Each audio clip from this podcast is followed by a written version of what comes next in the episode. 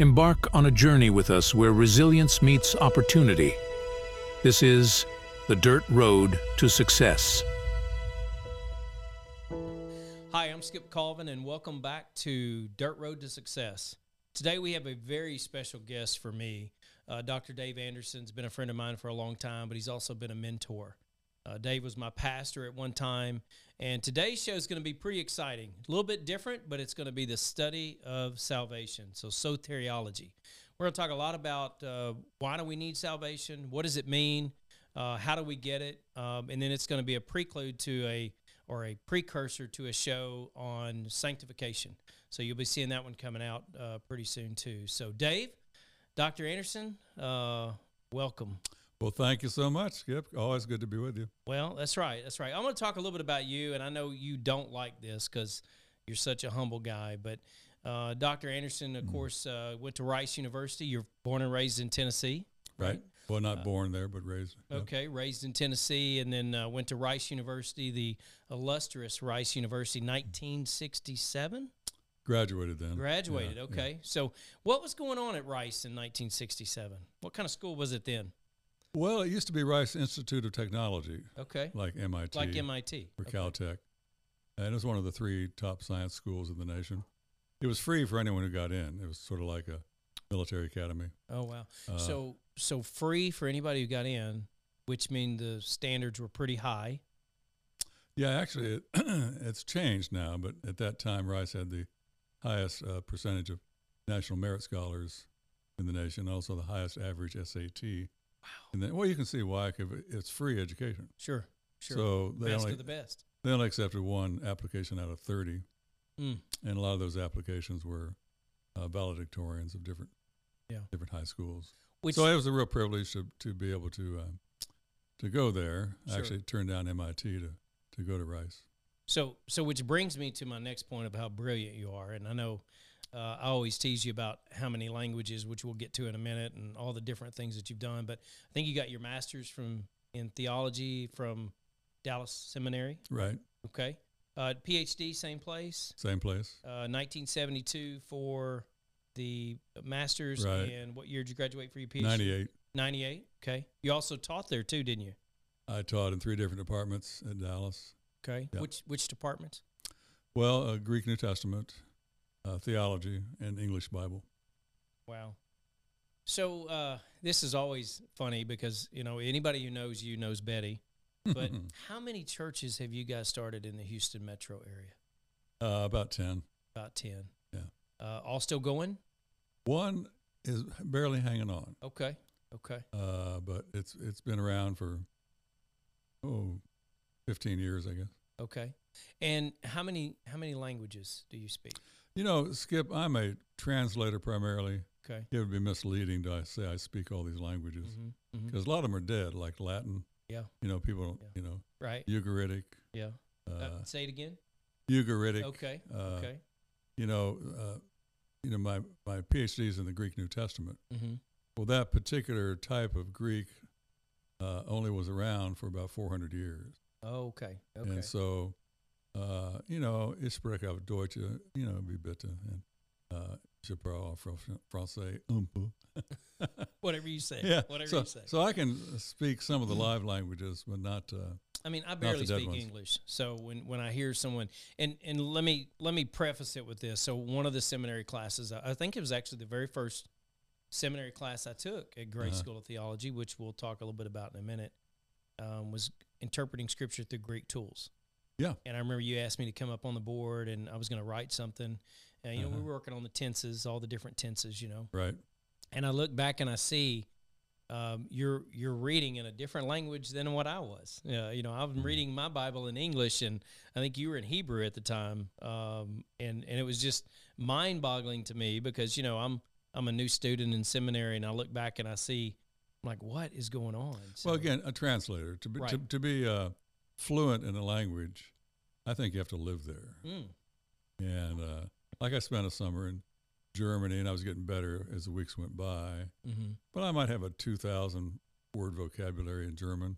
Right. And it takes about 20,000 to say you're fluent in a language. like I said, I'm I barely speak English. okay, but I am so thankful that you're here. Um, so you started about ten churches. Um, obviously, you started Grace School of Theology. You want to talk a little bit about that? Yeah, well, we, we started a Covenant Christian School, which is K through 12. It's Mhm. doing very well. Woodlands Christian Academy Okay. started in uh, our church, and uh, it's doing very well. That's another K through 12. But uh, uh, Grace School of Theology is, is a seminary, Mm-hmm. uh, but it's also a Bible college. So we have Bible college and seminary. Mm-hmm. and uh, really started that uh, because when I was teaching for Dallas, if I had 30 students, 10 of them were foreign, but of the 10 foreign students, when they graduated, 80% of them stayed in America. They got a taste of the good life here and didn't want to go home, Sure. especially if they had children born here who were, who were learning English. So to me, the Great Commission says go. I don't remember saying come. Mhm. So I thought That maybe good point. maybe we can go to the nations. Yeah. So as far as I know, we're the only uh, school that's purposely going to the world at large. We're in 132 countries now, 132.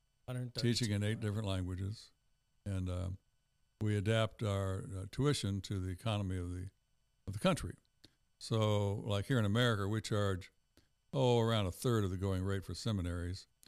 Uh, the going rate's maybe 650 bucks. We charge about 260, I think it is per hour. Mm-hmm. But in Mexico, we charge 30 bucks an hour. In Cuba, we charge $1 an hour. In Nepal, we charge $1 an hour. In Pakistan, it's $1 an hour. Mm-hmm. And we're able to do that because people who've been blessed financially, like William Marsh Rice was, he gave his fortune to Rice University Mm-hmm. so people could go free. Well, people who've been blessed financially give to this school so that some of these impoverished countries can uh, send their students there without it being a financial burden to them.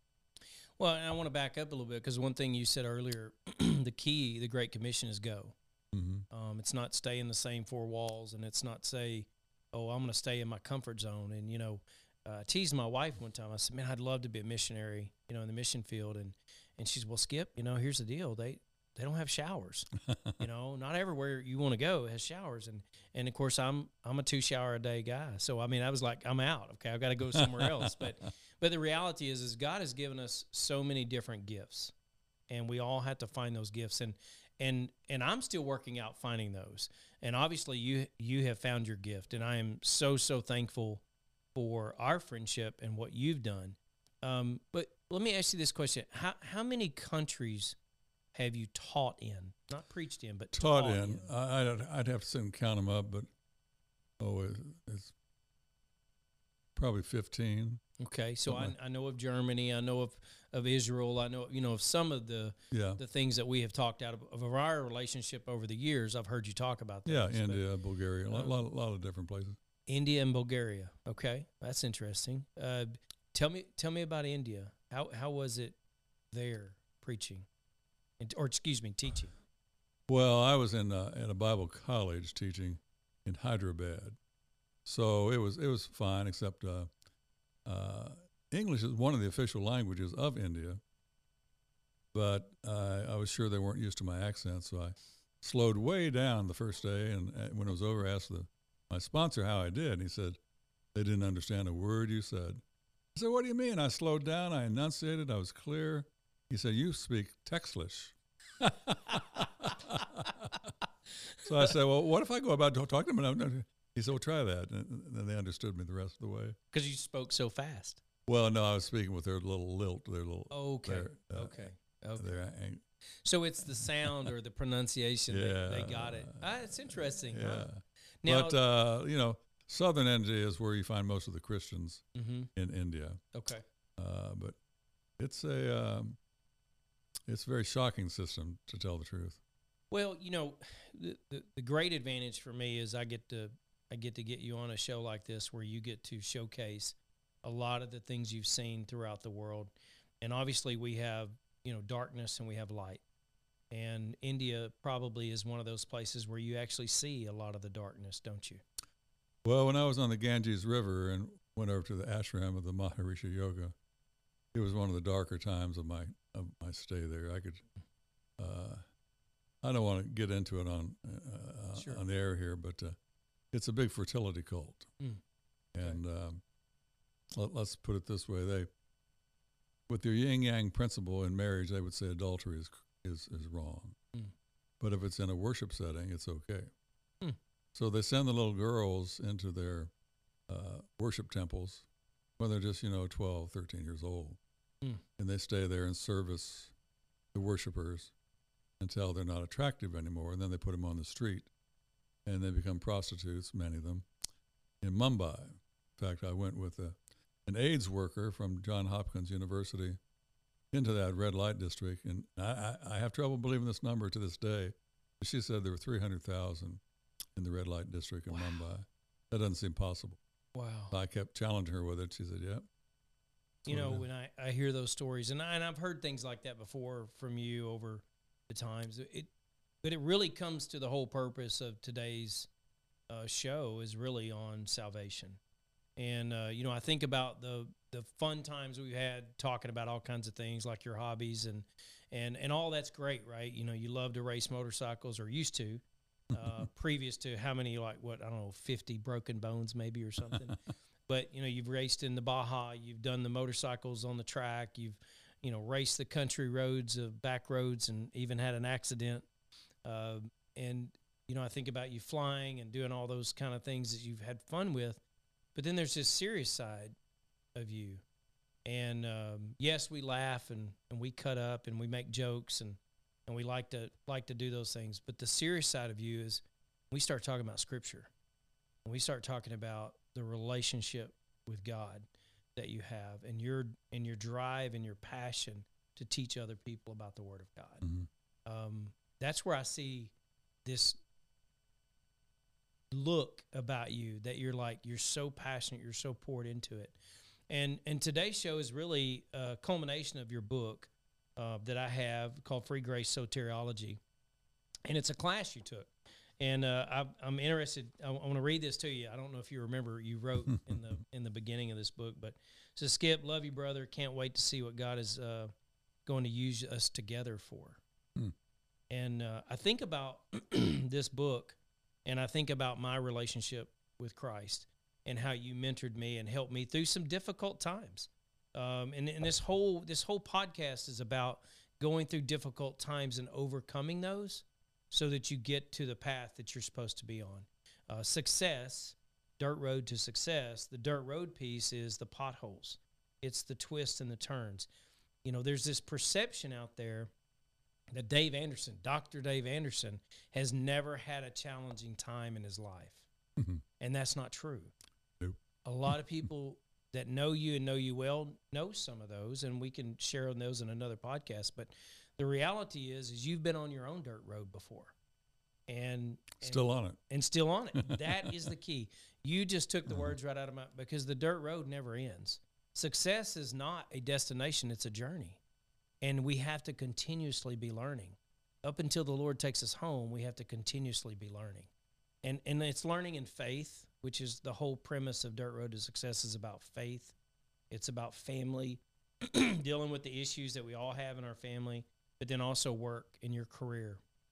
You've been very fortunate to have a amazing, amazing story of career, uh, just like your story in India, the story in the Philippines that I've heard about. You know, all of those uh, uh, the Philippine people accepting Christ, and it's just this revival happens. You know, it's, exciting times to hear the stories and get to live those stories through you. And we're going to talk about some of those stories, but but really today's about uh, this book, Free Grace Soteriology. Um, it is a textbook. It's it's not a uh, it's not a Bible study per se. It's a it's a textbook. Not it's- not devotional reading. It's not devotional reading is correct. And I think I'm on. You said version one. You have version three out, which has a couple of more chapters in it. hmm Um, but you know, I was I was preparing for this, and I was looking through some of my notes and some of my underline. You know, I'm I always like to underline and highlight and do all the things to to kind of help me remember. Um, and I remember so many things about the study of this. Uh, and I'm excited about doing this this part because really, what I want to do is is talk about just from a conversational standpoint, talk about what is salvation. Because as you go through Scripture, you know, salvation here may mean something different here, and it's about the context. It's about the context of the Scripture around it. Um, and I think you taught me this, uh, Dave, and, and forgive me, I'll call you Dave, but Dr. Please Anderson, do. Being from Tennessee, some people call me Bubba. Bubba. I could do Bubba. You know, and my I, wife calls me Hubba Bubba. Hubba Bubba. Betty, I could see Betty doing that. But if you want to show more respect, you can call me Abba Bubba. Abba Bubba. Abba. Abba. Our Father Bubba. Oh, I love it. Uh, One of the things that I remember learning in one of your classes, and I don't remember which one it was, but the Bible's like a spider web, and everything is connected to everything else. And so you can't take this little section of the spider web out without understanding the context of the rest of the web. I liken it more to a spreadsheet. Spreadsheet. If you change one column, it may affect other columns. Mm, that's right. That's exactly right. Yeah. Mhm. Uh, Excel is uh, one of my favorite tools to use. So yeah, Mhm, I, I mhm. can I can see that analogy. Um, and as we talk about salvation today, and I've got some scripture references and things like that that we'll we'll kind of talk through, but um, let's talk about the meaning of the word salvation.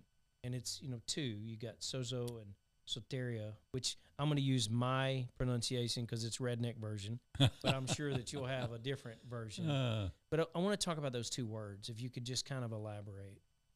well, one's a noun, one's a verb. Mm-hmm. Soteria just means savior. Yep. That's a noun, obviously. Mm-hmm. And sozo means to save. It's a verb. Right. And they're used, you know, over a hundred times in Scripture.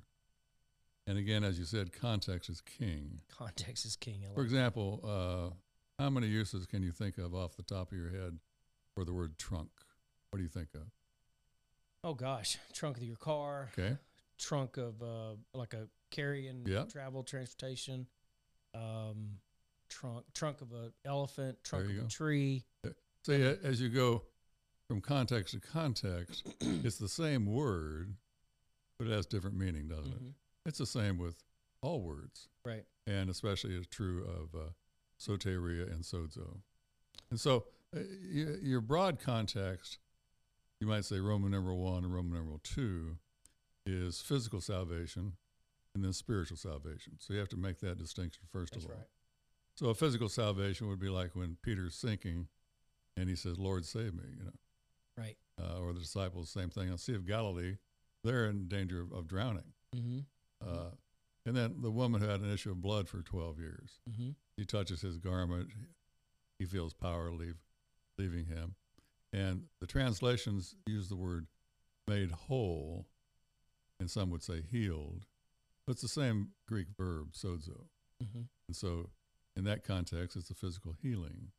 Uh, but then when you get into the spiritual side, over in Matthew 1, uh, it talks about Jesus is going to save people from their sins. Mm-hmm. Well, that's obviously spiritual. It's not. Right. It's not physical. And so, so when most people, I think, in the West, hear the word "sa-" maybe all over the world, but when they hear the word saved or salvation, they think it's talking about going to heaven. Uh, that's not. Uh, when you take all the uses together, that's not the majority use.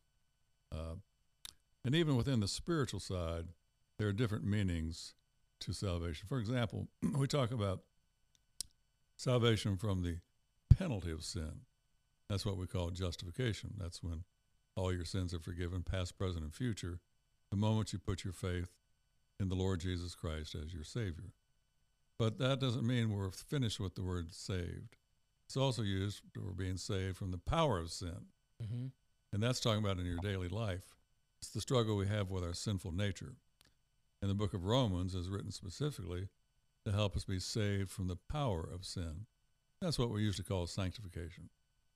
But ultimately, uh, praise the Lord, we won't have a sin nature anymore when He comes. Mm-hmm. We shall be like Him, for we shall see Him as He is. That's when He takes our sinful nature away. And that, that is what we call uh, salvation from the presence of sin or glorification. So, salvation from the penalty of sin, justification, salvation from the power of sins, sanctification, salvation from the presence of sin, glorification. So, justification, sanctification, glorification. You know, I like how you.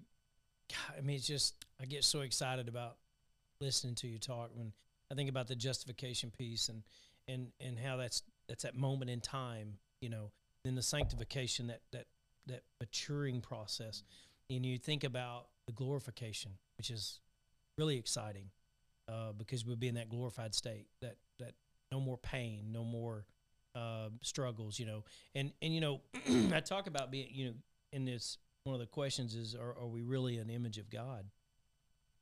And I think about all the different, you know, if you look across the whole world, there's so many differences and nobody really looks alike. I mean, there's always saying that there's somebody out there looks just like you, but you look across, everybody's different. But to be in the image of God, tell me tell me what your thoughts are of being in the image of God. Is it internal? Is it external? Is it physical characteristics? What what does that mean being in the image of God? Uh, Skip, I think it deals more with our suke Okay. than anything else. the, the, tri- the You know, you've got uh, First Thess five says we have we're tripart beings, meaning Mhm. we body, soul, and spirit. Yep. And there's a distinction between the soul and the spirit. Uh, Hebrews four talks about the Word of God is able to penetrate to that difference. mm-hmm. All right. So we usually think of the spirit as the innermost part of man, and that's where the Holy Spirit would come to live in Jesus once we trust Him as Savior. Outside of that, you have the suke. Psychology comes from that study of the soul, but it's made up of the mi- uh, mind, emotion, and will. Those three things. Mhm. Then outside of that, we have our fleshly body, our physical body. So those are the three parts. All right. Yeah. But uh, you know, animals have that too. Uh, nephesh uh, is is the word for soul in the Old Testament, and uh, it says in Genesis, God gave nephesh to the animals. So, but there's something unique about the human being being made in the image of God. So we talk about a mind that can interact with spiritual things. Well, my dog doesn't have that Mm-mm. you know, and, and, and emotions that can love God with all my heart, soul, mind, and strength. My dog doesn't have that either. And a will that can obey God. Well, you, I or guess, a will that can disobey. uh, yeah, can uh, rebel or comply. Mhm. Uh, so uh, I think the image of God, uh, uh, first of all, let me say, I think it's a bit of a mystery. And there are spiritual things like the Trinity that I think you can take the smartest people on earth, they'll never really figure it out. Uh, we can make uh, illustrations like H2O being steam or water or ice, but all those illustrations fall short somewhere. At any rate, I think God so made us uh, in His image that we can uh, worship Him, we can obey Him, we can love Him, we uh, interact with Him, we can, as the Holy Spirit illumines us, we can understand Him mm-hmm. some some degree, some extent. So that's all unique of the human being. Yeah, because it's uh, you're right. It's uh, understanding, having that head knowledge, but also having that heart knowledge, um, and understanding who He is. Uh, but then pulling it back to salvation is what is salvation, and we we've kind of gone over that, and it it's really based on the context. You know, you've got to Mhm. pull that word out and know the context. Right. Um, wh- why do you why do you think we need salvation as the human race? Well, uh, it gets back to what we call the meta narrative of Scripture. Meta narrative is just a way of saying here's here's the overarching story. Here's the reason. Here's the reason for our being. Here's Mhm. why we were created. And we think uh, Isaiah 14, and Ezekiel 28 portray a conflict between God and Satan. That Satan used to be Lucifer. Mm-hmm. He rebels against God in his pride, thinks that he can rule the universe better than God can. Right. Right. So he's cast down to planet Earth uh, before the creation of man with a third of the host of heaven, which are the fallen angels. And uh, down here, uh, God comes along and says, Okay, you've challenged me on two fronts. You've challenged my sovereignty, who has the right to rule the universe. You've challenged my love. Am I worthy of being obeyed and worshiped? I'm going to answer those two big questions by creating a being not as powerful as the angels, not as smart as the angels, not as mobile as the angels, dependent on physical things like oxygen and nitrogen, which the angels are not. And I'm not going to reveal as much of myself to this new creature as I revealed to you, Lucifer, and the fallen angels. But I'm saying that I will reveal enough that this new creature will choose to love and obey me before you. Mm. And so the story of the Bible is the answer to those two questions. It culminates in what we call the millennial period, the thousand year reign of Christ. where finally those questions of sovereignty and love are answered once and for all. You know, it's uh, I, I'm listening to this, I get excited. You know, it, because when someone asks me what's what's the purpose, you know, and, and look, I'm a believer. I'm I, I'm a follower of Christ. I am imperfect sinner though. Okay, and so I make mistakes just like everybody else does. But the one thing that I I do know is that I believe that God created all of us to glorify Him, Mm-hmm. to follow Him, and have our free will. We have our choice. Some will choose where they spend eternity. All, all will choose where they spend eternity, but some will choose where they spend it, either with with God or with Lucifer or in hell. So I think about those kind of things, and you know, I'm I'm paraphrasing the redneck version of this, but but the reality is is that we are created to glorify Him. That's our whole purpose, and and as I learned and I kind of worked through that and began to understand that, I was like, oh wow, all this other stuff is just noise. Mm-hmm. The world is just noise. Uh, the distractions are just noise. You know, the whole purpose in this type of dialogue here is to get the message out that you have the chance to choose. Yeah, and that's an important point, Skip, because uh, a lot of Christians or even other religions want to retreat from the world Mm-hmm. and want to get away from the world because they feel the world, with its uh, values, its immorality, pulls them down. But in reality, Christ sent us into the world Mm-hmm. to make a difference, to help redeem the world, and to redeem other human beings to an eternal relationship with Him. So rather than running from the world, we're to be in the world without being of the world, as as Jesus put it, prayed for His disciples. You, you make a good point because I have talked to and I have said many times, man, I'd like to liquidate everything, go get me a little farm, build me a little log cabin, Right? and get away from the world. But Yeah. that's not what God has called us to do. And and I feel like I He has blessed me and given me a voice in certain areas that I have to use those talents, um, however however I can. And you're right. I as much as I want to say I want to run to the woods and have my farm and all that stuff, that's not who I am. well, you know, I would love to have a nest in the West where I can rest with the best. But say say that again. but say that uh, again. That's good. Nest in the west so I can rest with the best. there you go. Okay. Uh, but God's will involves people. Mm-hmm. There are only two things he takes off the planet that will exist forever. One is his word. His word will abide forever. Amen. Two are people. Mhm. So if I can invest his word into people, that's the most significant thing I can do. But going off to this little cabin in the woods, which really has appealed to me, Mm. uh, would take me away from people.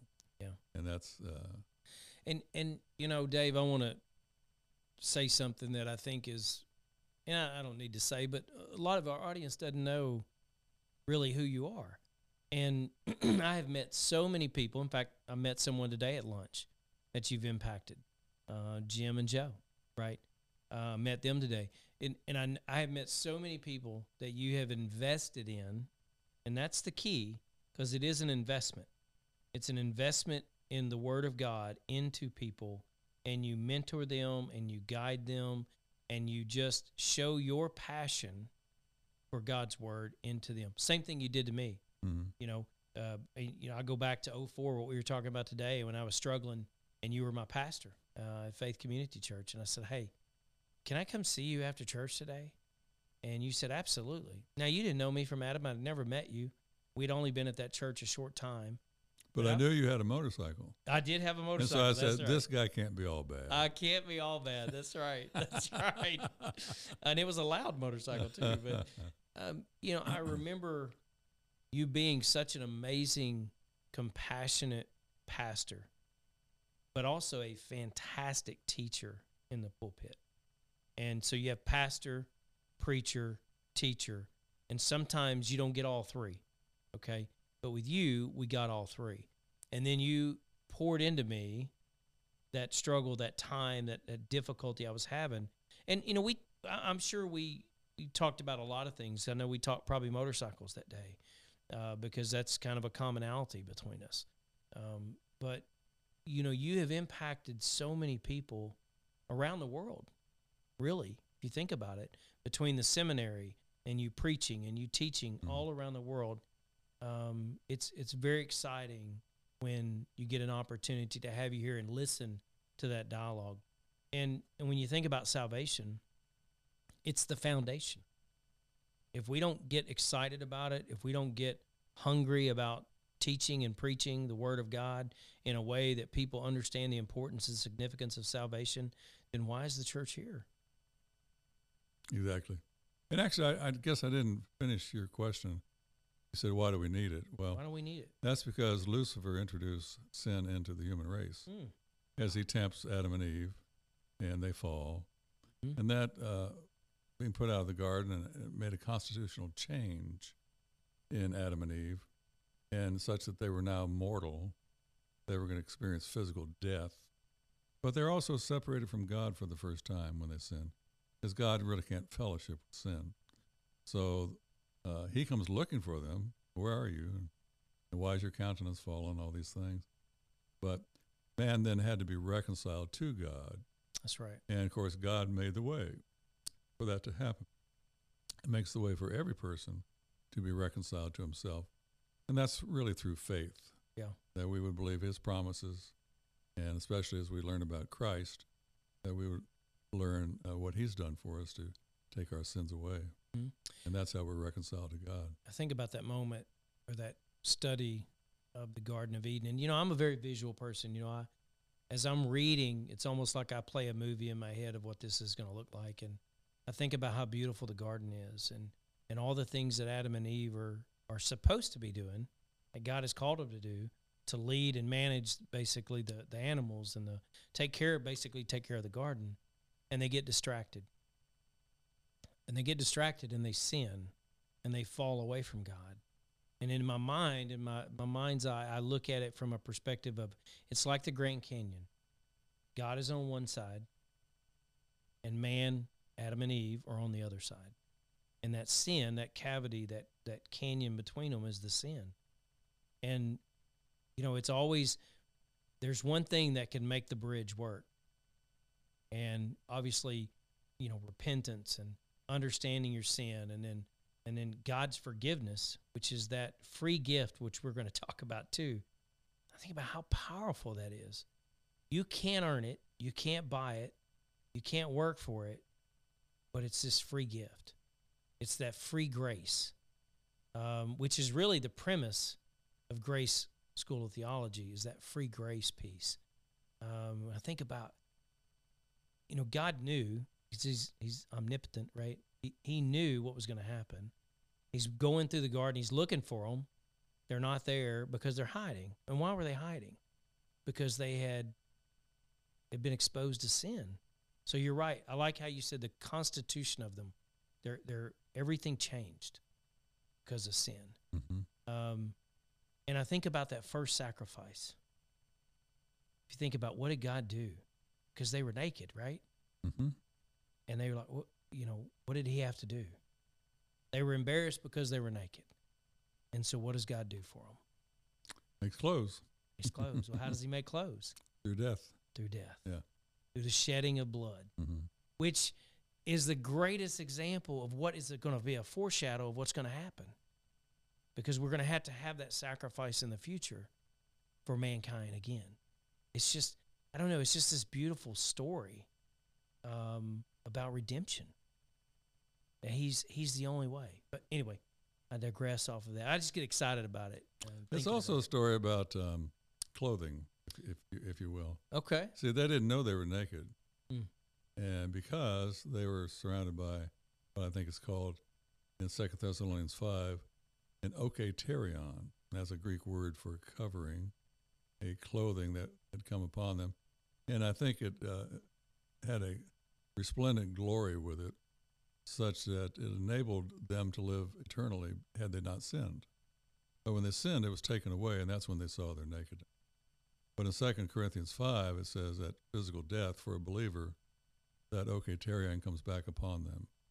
And uh, Which is the mortality is, eternity is peace in heaven. clothing. Okay. The uh, it's help, what, what help makes our glorified body, and then allows us to live eternally again. You know, I was thinking about glorified body, and Uh, I mentioned this a little bit earlier, but one, one of the things, you know, we talk about being made in the image of God. And I, look, I have a face for radio, okay? Obviously, not the camera. But being in a glorified state, I kind of feel like, you know, I'm probably going to be, you know, 6'2, uh, dark headed, you know, brilliant like you, right? Great athlete, which I'm not.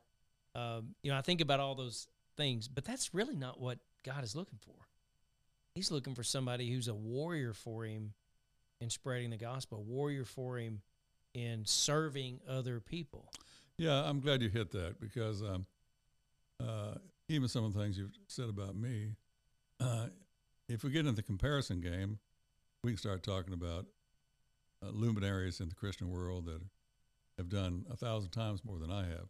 So to me, it's not uh, what you accomplish; it's what you become. Mm. And uh, and, it, and and even when it comes to doing things, uh, a lot of people think, well, I can't go out and preach to hundred thousand people like Billy Graham, so I'll just sit on the sidelines. He's he always elevated the little thing, a cup of water in his name, Yeah. the widow's mites, you know, he immortalized those little things, and I think we can all do little things. They may be little in the eyes of man, but they may be gigantic in the eyes of God.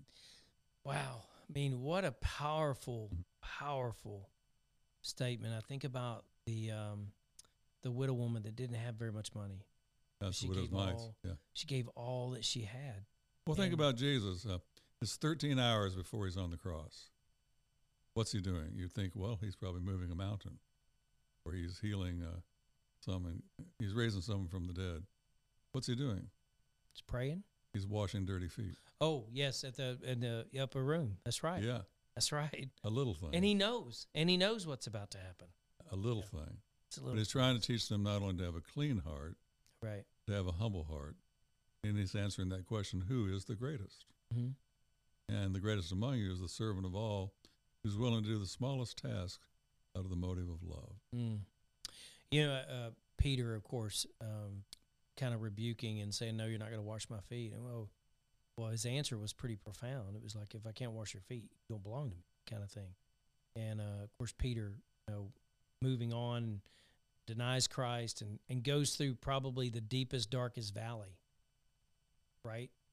And then comes out on the other side, and look what he accomplished. Um, think about from a, if you can explain a little bit people go through their whole life 12 years old um, i get saved and baptized right and then they question or doubt that salvation throughout their life. And it it's happened to people in my family. It's from time to time it's even probably happened to me. And and i'm just like okay am i really saved? Am i really am i eternally belong to him? Which is the question. How would you answer someone who came into your office and said dave i just feel like i'm struggling. I don't know if i'm saved or not. How would you how you would know, one of the first things I tell them what's that? Only Christians doubt their salvation. You know, unbelievers either get mad at you for even talking about it, yeah, yeah. uh, or they just, well, I've always believed. You know, Mhm. they're just totally convinced that, Yeah. you know, they're uh, born again and in God's family. Yeah. They don't sit around and doubt. Christians sit around and doubt.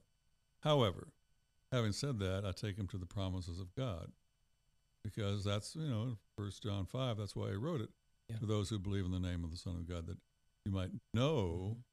I usually will have them read that. Yeah. And I'll look off to the side and get to the word no, and I say, wait, wait, wait, wait. Didn't that say hope? They look at it and say, no, it says, no, I- no, no, no. Didn't it, didn't it say wish? Yeah. And they finally get the point. No, it says that you might know that you have eternal life. Well, that's based on that promise. You either Yeah. believe it or you don't. If you sit around and base your assurance on the uh, fruit of your life or the experiences you have in life, you'll always be on shaky ground because it says, Let him who thinks he stands take heed lest he fall. And when he falls, he'll be producing rotten fruit. Well, is that going to determine where, whether he's a believer or not? We all fall. We Yeah. all stumble, Yeah. right? And so then you get in this uh, sub- sea of subjectivity on, well, how serious was the fall? Mm-hmm. What what sins am I committing? Have I crossed the line and all that kind of stuff? And what is the line? I mean, yeah, that's what you- the line? Yeah, what is the yeah. line? Well- Romans ten ten, I think it is, is is is a good one, right? Um, talking about confessing. Um, it, I think it was talking about confessing with your mouth. Mm-hmm. Let's confess with our mouth, and that's that physical action. Um, tie that back to what you just talked about in the know. Uh, know that you have eternal life. You confess with your mouth. That's part of that humbleness, part of that acceptance or or belief. Well, there's a lot of debate on Romans Okay. 10, 9, and 10. Mm-hmm. Uh, it's been used for years as part of what people call the Roman road. Mm-hmm. It's used by evangelists. When I grew up, Southern Baptist Church, Roman Yeah. Road to Salvation. Right. It's used by evangelists to say you have to confess with your mouth or you won't go to heaven. But uh, the, uh, the interesting part of all that is when you look at the word saved, it's first used in the book of Romans in chapter 5, verse 9 and 10. Now, chapter 5 is long after he's left the section on justification. And justification at a point in time Yep. is what gives us a new standing before God. Uh, he credits us with the perfect life of Christ, but he removes all the sin we ever have or will commit. And uh, by doing that, we are justified or declared righteous in the courtroom of heaven. Now, in Romans 10, he says, uh, with the heart one believes unto justification, one believes unto righteousness. That means belief is what gives you this righteousness. And if you have that righteousness, you'll die and go to heaven. But he goes on to say, and with the mouth, confession is made unto salvation. I say, well, wait a minute. That, that doesn't seem right. If you, if you just believe in your heart, you have justification. What's this salvation stuff talking about? Well, it goes back to chapter 5. It's not talking about salvation from the penalty of sin. It's talking about salvation from the power of sin. Mm. And that's what, Which is the sanctification. yes, Yes. it's about sanctification. He finished justification in chapter 4.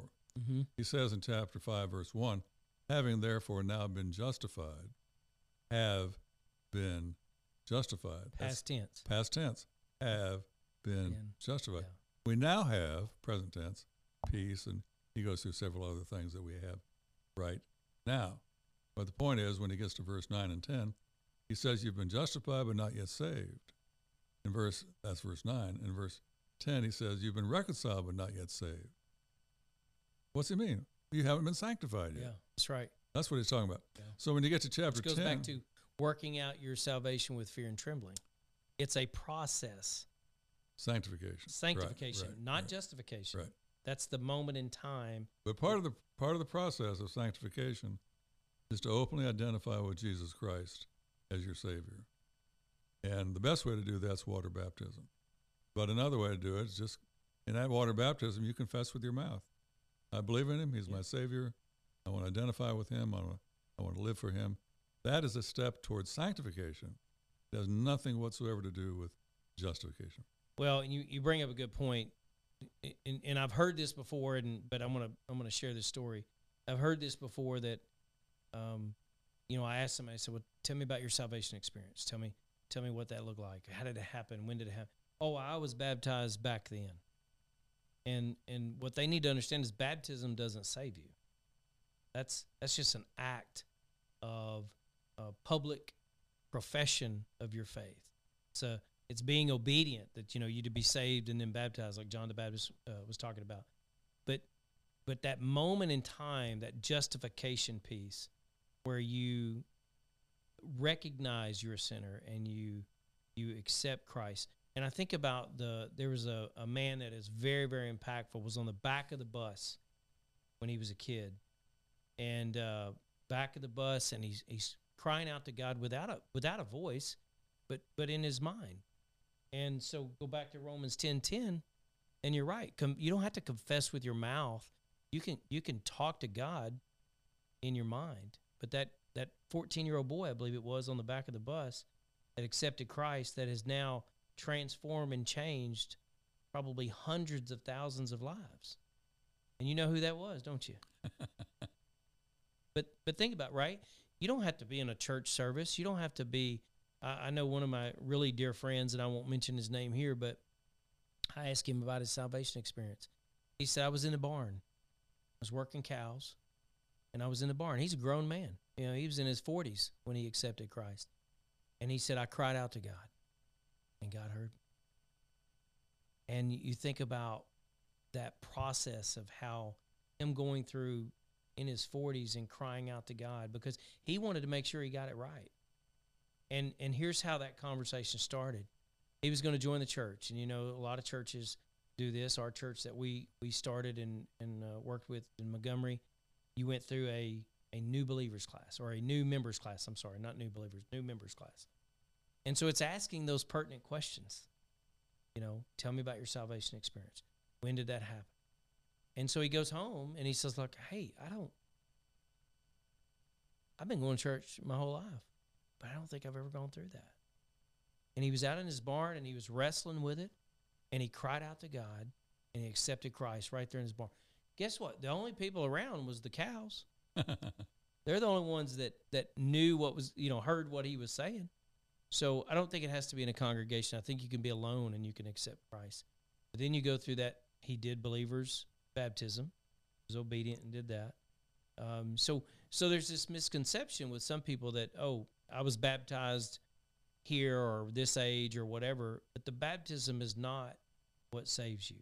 And I think there's confusion on that. Can you can you break that down, unpack that just a little bit of the, the delineation between accepting and receiving Christ and then the baptism and the baptism is not the saving part.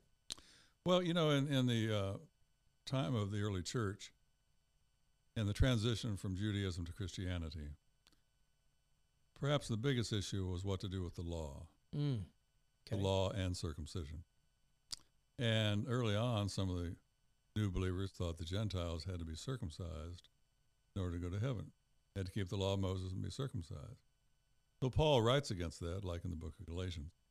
Uh, he's trying to make it clear you don't have to do that. Well, what do we know about circumcision? Well, is it a physical act? Sure. Is there a physical means? Yes. Is there a physical agent? Yes. Is it physically observable? Yes. And it's considered to be a work. Mm-hmm. And Bap- painful. Is baptism a physical act? Yes. Physical agent? Yes. Physical means? Yes. Physically observable? Yes. It's a work. It's a work. Right. Works don't save you. Well, that, that's that's the main thing that delineates it from something that saves us, because he says in Ephesians two that for by grace are you saved through faith, that not of yourselves, it's the gift of God, not as works, lest any man should boast. Because who could boast? He could have boasted if that was Yeah. the way it would be. Yeah. Which brings us to the very next question. This concept of free is so difficult for so many people Mhm. to understand. Unearned. Yeah. Unearned. Yeah, I had a uh, guy from a family that owned a uh, funeral home uh, in Conroe, Texas, and he had gone to a, uh, a particular faith that taught him he had to earn his salvation. So we went through Ephesians two, eight, and nine. I came to the word gift, and I said, uh, "We'll call this guy Bob." I said, "Well, Bob, what's the difference between a gift and a salary?" He said, "Well, you work for a salary." All right, so whatever this is, you can't work for it, right? He said, Right. What's the difference between a, a gift and a bribe? He said, Well, in a bribe, you have to do something in return. So, since this is a gift, you don't have to do anything in return, do you? You might want to, but you don't have to, right? What's the difference between a gift and a loan? Well, a loan isn't yours permanently, you have to pay it back. That's right. So, this is a gift. So, Amen. Pay the loans back. so you don't have to pay this back, right? So I said, Have you ever thought of salvation in those terms? Free gift that differs from a salary, a loan, or a bribe? And he said, No. So would you like to receive this free gift? And he did right there, and that was like 50 years ago. Wow. And he's, he's he obviously never looked back. Yeah. But but in that the most beautiful picture i mean and and look dave if i get this wrong I, I no harm no foul you get all over me okay but it's so simple it's like knocking at the door and you and you open it. He's there. He's waiting. It's free. I can't buy it. I can't earn it. I can't work for it. Because if you do all those it's not a gift. Then you have to take away free and you got to take away gift. Free grace soteriology is about I- free. I get lots of people ask me, say, why do you call it free grace? Isn't, by definition, isn't grace free? That's true. However, every denomination or slant on Christianity uses the word grace. Hmm. Uh, the early church, in, in the writings of some of its church fathers, used grace more than we do today. Uh, but they also had some uh, strings attached to grace. Uh, you have to do this, this, and this in order to get this grace. Well, the Holy Spirit wanted to make sure that wasn't the case. Yeah. So He's the one who stuck the word free in front of it. For example, the free gift. Uh, dorea is the Greek word there. But that same word, with one letter difference, becomes an adverb in Revelation 21 when He says, Whosoever thirsts, let him come and drink of the water of life. You know what comes next? Freely Freely. freely. So this word as an adverb or as a noun or an adjective is used uh, in Ephesians 2. It's used twice in Ephesians 3. It's used three times in Romans 12, Romans 5, 12 to the end of the chapter. And it's juxtaposed or put right next to uh, grace. Mm. And so the Holy Spirit's the one who talks about free grace because he's trying to make sure we don't front end load it Yeah. or back end load it. In other words, we don't have requirements on the front end to get this grace, or we don't have requirements on the back end after we've received it to keep it. So that's ours. powerful because when you think about what you, the picture you just painted is free grace is right here. Don't front end load it. Don't add all these requirements to get it because then you take away the free piece. right? And on the back end, don't add all these things you have to do afterwards Yeah. because you take away the free piece. And you use the word have to. See, it's the difference between a have to life mm-hmm, and a thank you life. mm-hmm. If you tell me I have to do this in order to get something I want, I may do it, Yeah. but it might turn into drudgery for me. Yeah. you give me a thank you life where I'm doing it as a volunteer and it's not drudgery at all, it's a joy. Yeah. What's the difference between a joy and a job? Well, a joy in a job is is with any career too. If you love what you do, it's not a job. Hmm. You get up and you go to it every single day, and you know. It, I think we're all called to certain talents and and uh, gifts that we've been given, and we we. I hope that we all try to find those. You know, I've done the gift test and all those kind of things, and uh, by the way, I, I disagree with some of them, but anyway, um, just just a joke. But th- the reality is, is that when we find something we love to do, it's no longer a, a have to. We get up every day and we, we're excited to go to work every day and do what we do because it's kind of like a calling. Um, and I just think about that picture you painted though. Don't front end load it and don't back end load it. Right. It's free. Well, let's let's back up about 15 minutes and we were talking about what is what does God say he's going to do? Satan Satan wants to destroy everything and he says, "Look, you you want to take my authority here in heaven and you want to take my love. So I'm going to create something humans that have a free choice to choose and when given the free choice, they will choose me and love, right? So go back to the free. I mean, we're created to glorify God. If if that's why we're created, then we we should love to do it. We should love to serve. And therefore it's not like a job. It's not a have to. So you don't have to back end load it. You do it because you love. And I, I think about parents. Um, and we've all we all are parents or or have had parents and and I've always had challenges. And you gave me a great analogy one time about parenting. Um, and it's the same thing as our relationship fellowship, which I love to talk about, uh, which you taught me, by the way, relationship and fellowship. The relationship with Christ, justification, is set the moment you believe and accept Jesus Christ. Okay? So that justification is there. The relationship's set. Just like when when my kids are born, okay, I'm their dad. Regardless of what happens, where they go in life, where I go in life, what I do, what they do, I'm still their dad. I belong to them, they belong to me. The same thing applies to Christ. I'm going to struggle.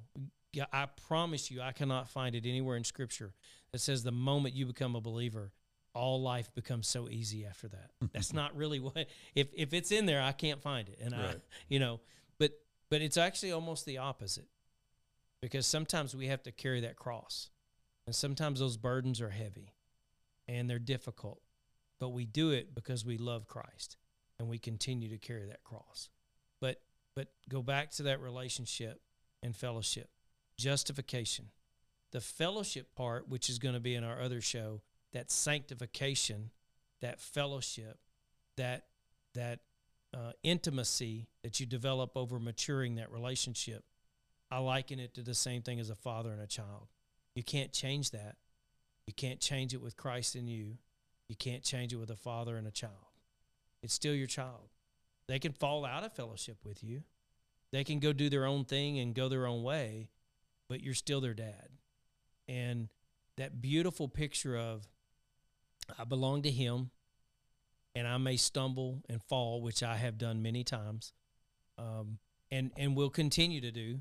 I mean, it's not like tomorrow it's going to be all perfect because that's just not how it works. But I still belong to him.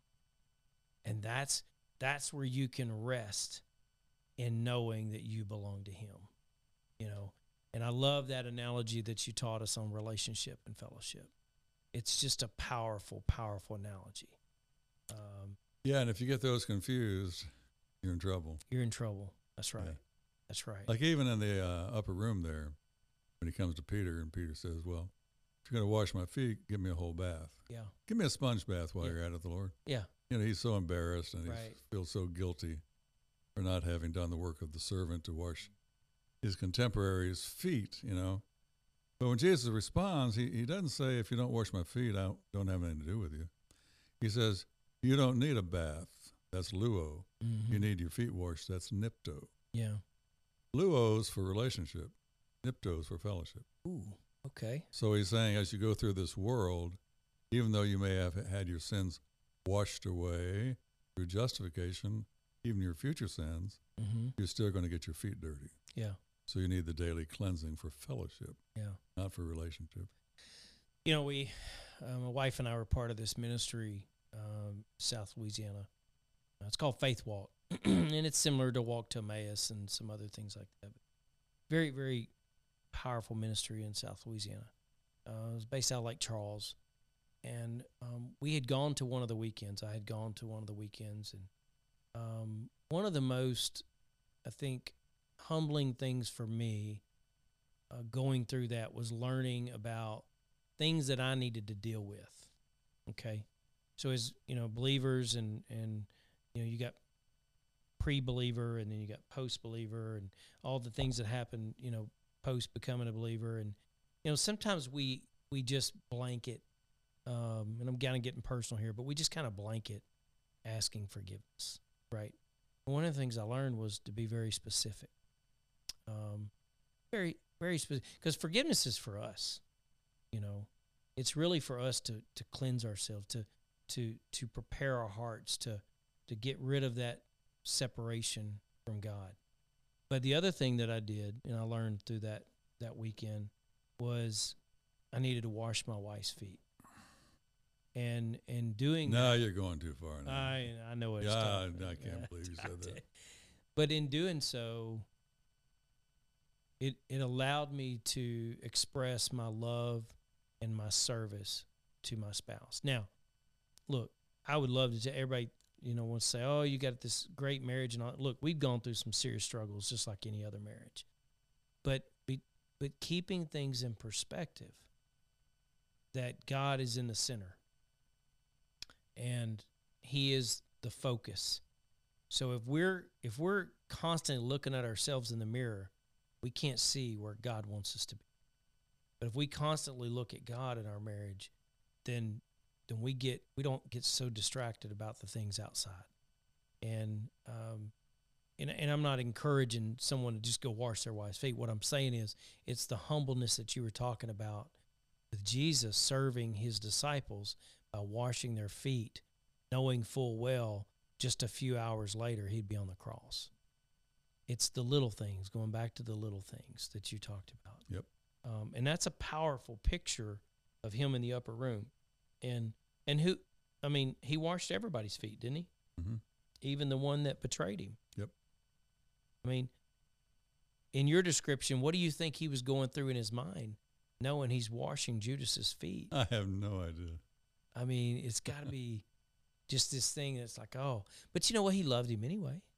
It's not that he didn't. Right. Um, Peter, being the rebellion one that he is, um, he still loved Peter. You know, didn't need a whole bath, just need to clean off some of the dirt. You know, um, one of the things that you have in your book, and I put it here, but um, we talk about free grace. We covered some of that stuff, but you, you made some analogies on something that I found to be very interesting.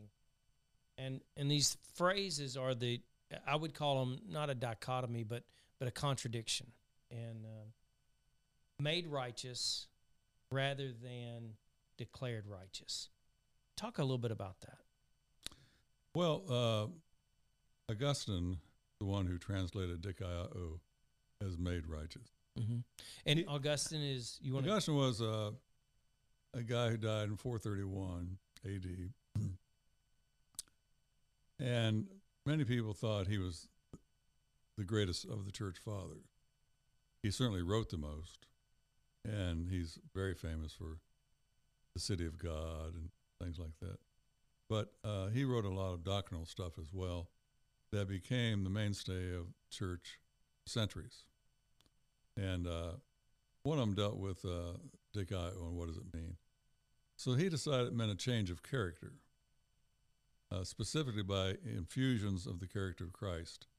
Every time you took Mass, you got an infusion of his character. And slowly over time, if you become enough like Christ, you get to go to heaven Hmm. when you die. if you don't, but you're still a believer and still uh, uh, in the process, then you go to purgatory, stay there for a while. And of course, they began using purgatory as a way of raising funds for the church and for the wars and things that uh, the emperor was engaged in. Mm. And so um, the Reformation comes along with Martin Luther and Zwingli and John Calvin. And Melanchthon, who was the tutor of Luther in Greek and Hebrew, said, wait a minute, this doesn't mean to be made righteous. This isn't about a change in your character. It's about a change in your standing before God. the So- right standing before God. Yeah, so in the courtroom, uh, God's gavel comes down, and he declares you righteous. All right, so that became the rallying cry of Protestants for the last few centuries, Mm. and that the main difference between uh, Roman Catholicism and Protestantism is their understanding of this word dikaiō. One says it happens in a courtroom at a moment in time. The other says it no, it's over your whole life after water baptism as an infant, you're being made like Christ. So the one on the left hand would be justification. The Mm. other one would be sanctification. Well, uh, according to Protestants, it would be, Mm-hmm. but not according to Catholics. That other one is justification. I think it means okay. over the decades of your life, you're being made in your character more and more like Christ, and you get to go to heaven if you are enough like Christ at the end of your life. Mm. Okay. So that's So a huge. Understanding the difference. difference is very, very important. Oh yeah, uh, Yeah. when when the uh, reformers came out with that, what's called the Council of Trent formed Mm-hmm. Mm-hmm. in 1545, and they said if you teach the people this justification in heaven, where all your sins are forgiven, past, present, and future, then they'll go out and live like hell. Mm-hmm. So Calvin spent uh, uh, much of the rest of his life trying to answer those objections from the Council of Trent. In fact, his first edition of his Institutes had six chapters. When he finished in 1559, he had 80 chapters. Mm. And a lot of that was a response to the Council of Trent and their accusations of easy believism Yeah. and free grace and all that stuff Mm-hmm. that the uh, reformers were initially teaching. So, and one of the next ones was instantaneous versus process, which is justification versus sanctification. in our in, In our, our eyes, view, in our Protestant. eyes, yeah. But uh, in the Catholic view, the process is the justification, Mm-hmm. Same as the previous. Yeah, made versus declared. right? Yeah. Faith alone or faith plus works? Well, uh, the Protestant views initially was faith alone, and that was one of the rallying cries of the early Reformation. The pressure from the Council of Trent caused some of these groups to remarry sanctification and justification. So, Mm. if you're not sanctified, they would say you never were justified. Or Okay. flipping it around, if you've been justified, then it's guaranteed you will be sanctified. And many Okay. of us disagree with that. Yeah, yeah. And then the one of the other ones is forensic versus ex. This, Existential? yes, thank you. See, there's well, forensic means courtroom. Mm-hmm. There's a TV show called Forensic Files Right, right. about courtroom stuff. And e- existentialism is knowledge by experience. It's your Mhm. what you've experienced in life. So I, br- I bring all that up to ask this question. Jesus on the cross. There's a guy next to him. Um, guy doesn't believe he should be up there. Other guys chastising him. If you're if you're really the Christ, take yourself down off this cross. The guy on the other side says, "Leave him alone, leave him alone." You know, I'm paraphrasing, right? Um, and he said, "I believe you shouldn't be here." Jesus says, what does he say? He says, Well, today you'll be with me in paradise. So go back to made righteous versus declared righteous. That guy on the cross didn't have the lifelong sanctification, he had justification. Next one is instantaneous versus process. He didn't have a chance to have a process, it was instantaneous for faith alone or faith of works. There was no more works that he could do on the cross. Um, and then forensic versus exit. Say it again for me. Existential? Yeah, I can't say it. I don't know why. I just can't say it. But the reality is, is the guy on the cross was a moment in time, and Jesus declared, "You'll be with me today in, in paradise." Right. So, so doesn't that? How do they reconcile that? Thinking that you have to go through a lifelong process of, of works or fruit to be able to receive eternal salvation. Well, they start off with what's called the baptism of desire. Okay. And they're essentially saying the thief wanted to get to the water. He had the desire, but he couldn't get off the cross to get there. Mm. So he's credited with the baptism of desire. Then he's not held accountable for something that, that would occur after his death. He obviously can't have a lifelong of decades to become more like Christ. Mm-hmm. So he would be accepted by God where he is with his baptism of desire. You know, I think about the recap, just salvation and what does it mean and why do we need it? You know, uh, and I go back to your statement. It was really, you know, I didn't, I didn't expect you to come out with that, but that we were created to glorify God. Um, even, even those non-believers still want to worship something. They'll worship the world. Um, people sometimes, some people worship money. Some people worship drugs. Um, and, and in reality is that we're we're designed and made to worship and glorify something. And you know, I think about um, Job and and think about the what I would call the uh, petition for Satan to to take Job and and do whatever he wanted to with, and God said, "No, you can do all, you can do all these things, but you can't take his life." And yet he stayed steadfast. Um, you know, our salvation is is locked in. You know, as believers in Christ, we're locked in. We're uh, we're we're in the concrete. Call it okay, just for an analogy, right? Um, but the beauty of Dirt Road to Success is that that is the sanctification process. It's following that dirt road through your walk in your faith and growing and maturing. And there's going to be dips and valleys. There's going to be potholes. Um, you know, I, I I had the analogy once that out of every one mile in a dirt road, there's two miles of ditches, and I seem to find a lot of ditch sometimes. but the greatest thing that we have is our assurance in salvation. We know where we're going to be for eternity, and the journey is tough. Nobody ever said it wasn't gonna it wasn't gonna be tough.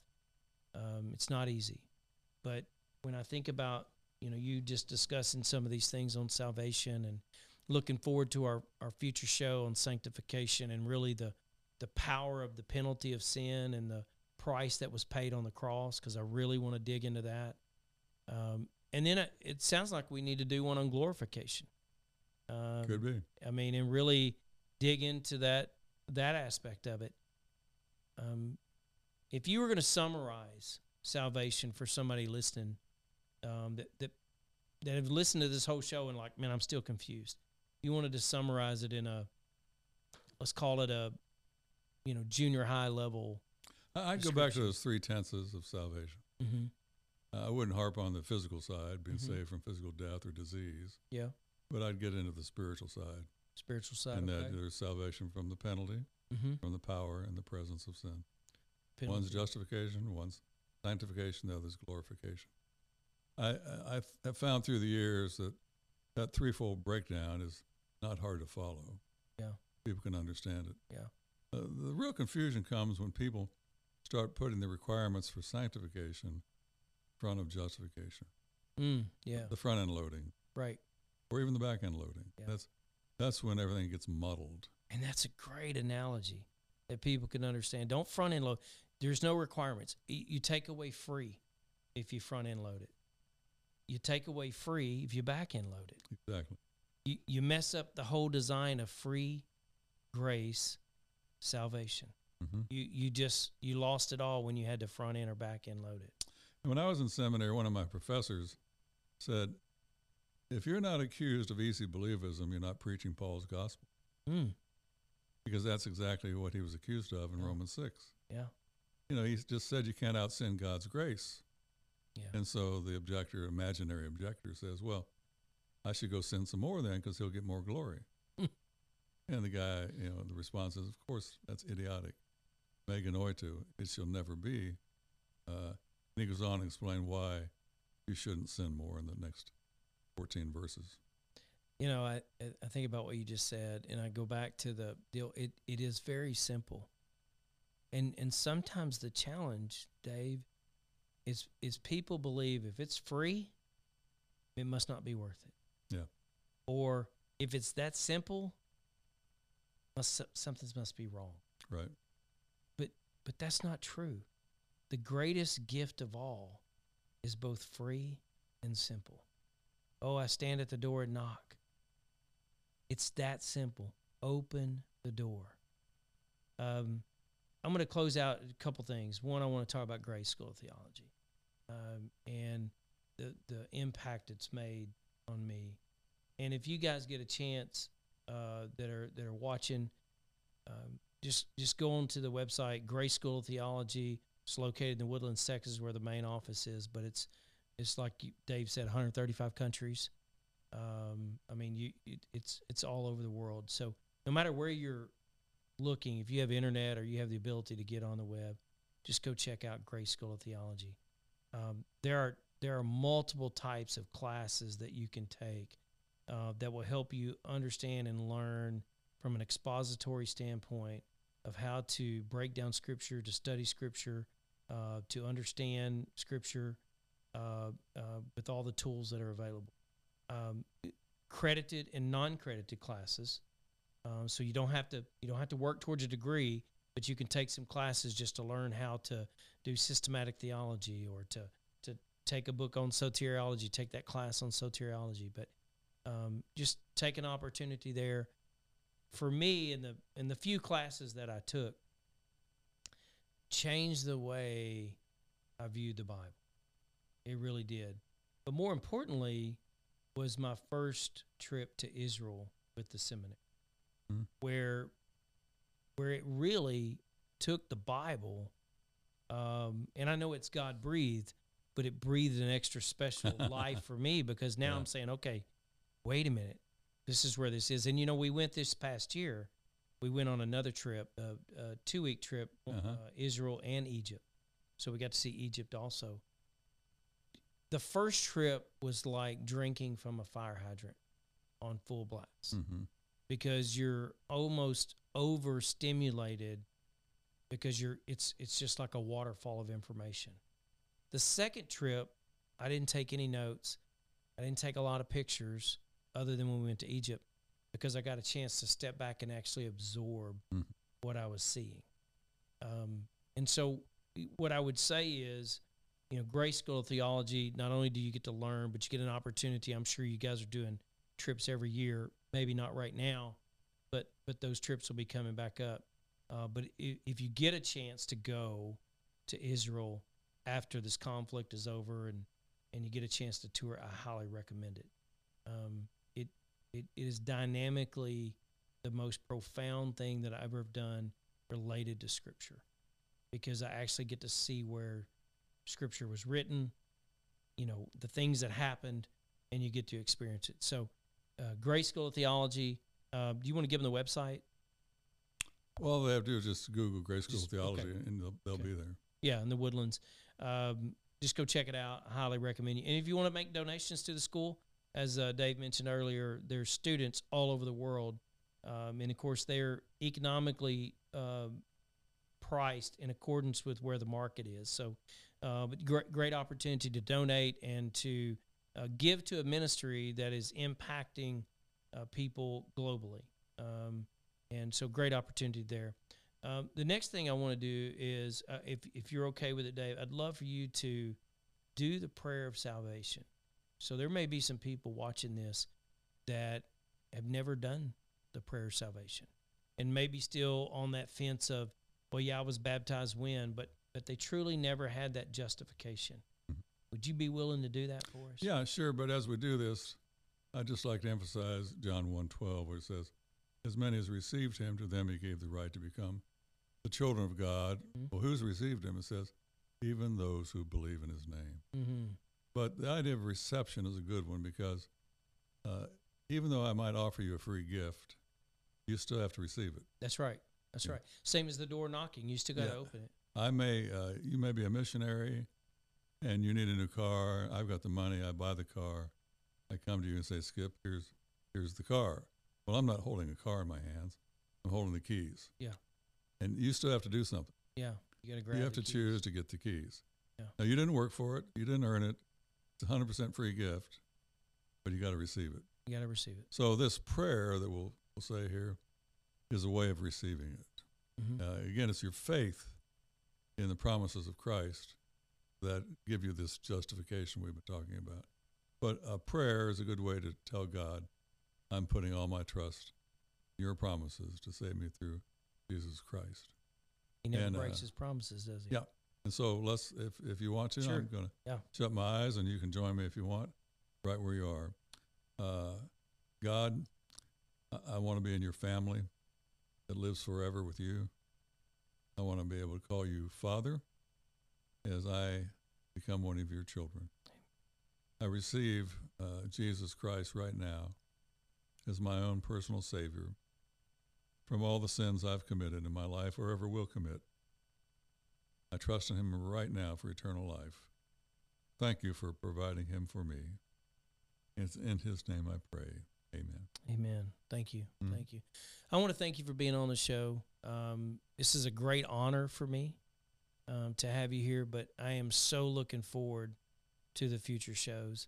Um, obviously, because we get a great topic, but also I get great insight. And uh, as you remember from when we were going to class, I love the fact that I'd Mhm. pick you up and we'd drive an hour and a half, two hours to class and have dinner and then go to class and then drive home. And you know me, I was picking your brain all the way down and all Those were good times. Great, great times for me. And Only problem is you've picked me clean, and I, I don't there's not much left. listen. I've you have forgotten more than I'll ever know. Well, I tell you, the old gray matter ain't what she used to be. well, mine never was. So, look, thank you so much. I love you, Dave Anderson. I love Betty Anderson. Um, you guys have been so powerful in my Yeah. family. Uh, you've prayed for me. Uh, you've been there for me. Yeah. You've listened to me cry. You listened to me uh, laugh. You've listened to me uh, rejoice. And uh, and I'm so so thankful. For Well, we love you. You're like a big teddy bear. Well, I, I, Sasquatch as my Bigfoot cup would tell you, uh, you know, anybody who knows me knows that uh, uh, UFOs and Bigfoot is There you the go. things I like to look at. But there you go. um, love you, brother, and thank you for being here. And by the way, like, subscribe, get ready. We got more shows just like this coming your way. Thank you so much. I'm Skip Colvin out for Dirt Road to Success.